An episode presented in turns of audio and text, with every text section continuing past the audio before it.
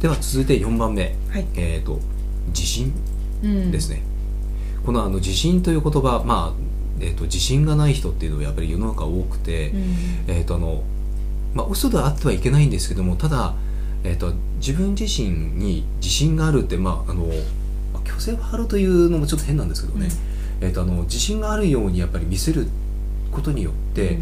やっぱりだんだんだんだんそうなっていくっていうところもあるんですよ。うんうん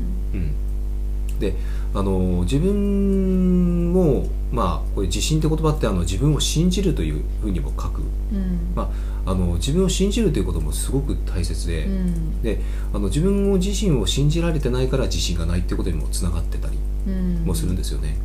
うんうん、であの、えっと、自信を持つために例えばあのよく言われるのが服装を変えなさいとか、うん靴を買いなさいとかってよく、あの言われると思うんですけども、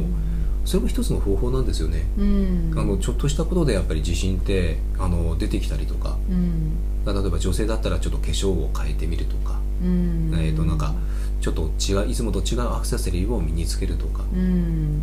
結構変わりますよね変わりますよね心境的には、うんそれに見合う自分になろうって、はいやっぱり思いますかそうらなんねですだからあのうんいわゆるあの女性がブランド物が好きだったりとか、